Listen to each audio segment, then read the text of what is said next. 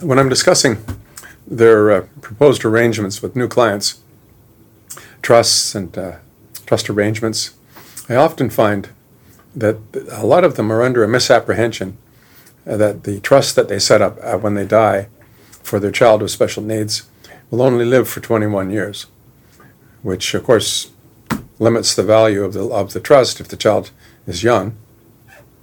And I have to explain to them that there is no 21 year lifespan of a trust. It does not live for 21 years. It could, in fact, live in perpetuity, which of course is a problem. And that leads us to the two 21 year rules, which have led people to believe the trust may have a lifespan of 21 years. The first rule is the provincial uh, rule against perpetuities. And what it does is it provides that the, the trust must, if it does not disperse any income, not capital, but income, if it does not disperse income for 21 years, it must then commence distributing income. Now, of course, in practice, this won't happen because the purpose of the trust is to provide for the child.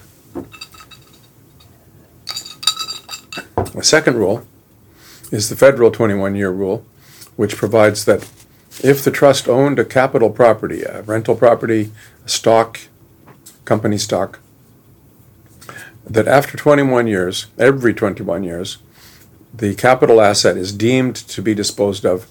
If there's a capital gain, then there are taxable capital gains and there's taxes payable.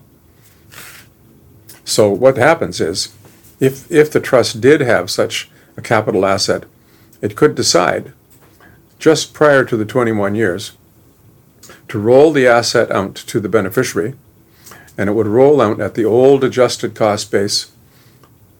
It would not trigger capital gains, and it would then be in the hands personally of the beneficiary, and it would not be either truly disposed of or deemed to be disposed of until their death.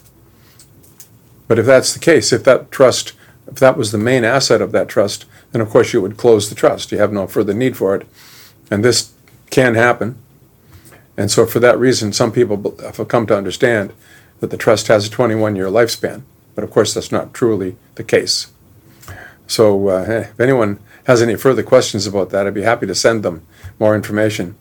Uh, but uh, I'm hopeful that this video will allow me to explain this to the many clients that ask about this without having to uh, continue to repeat it over and over again.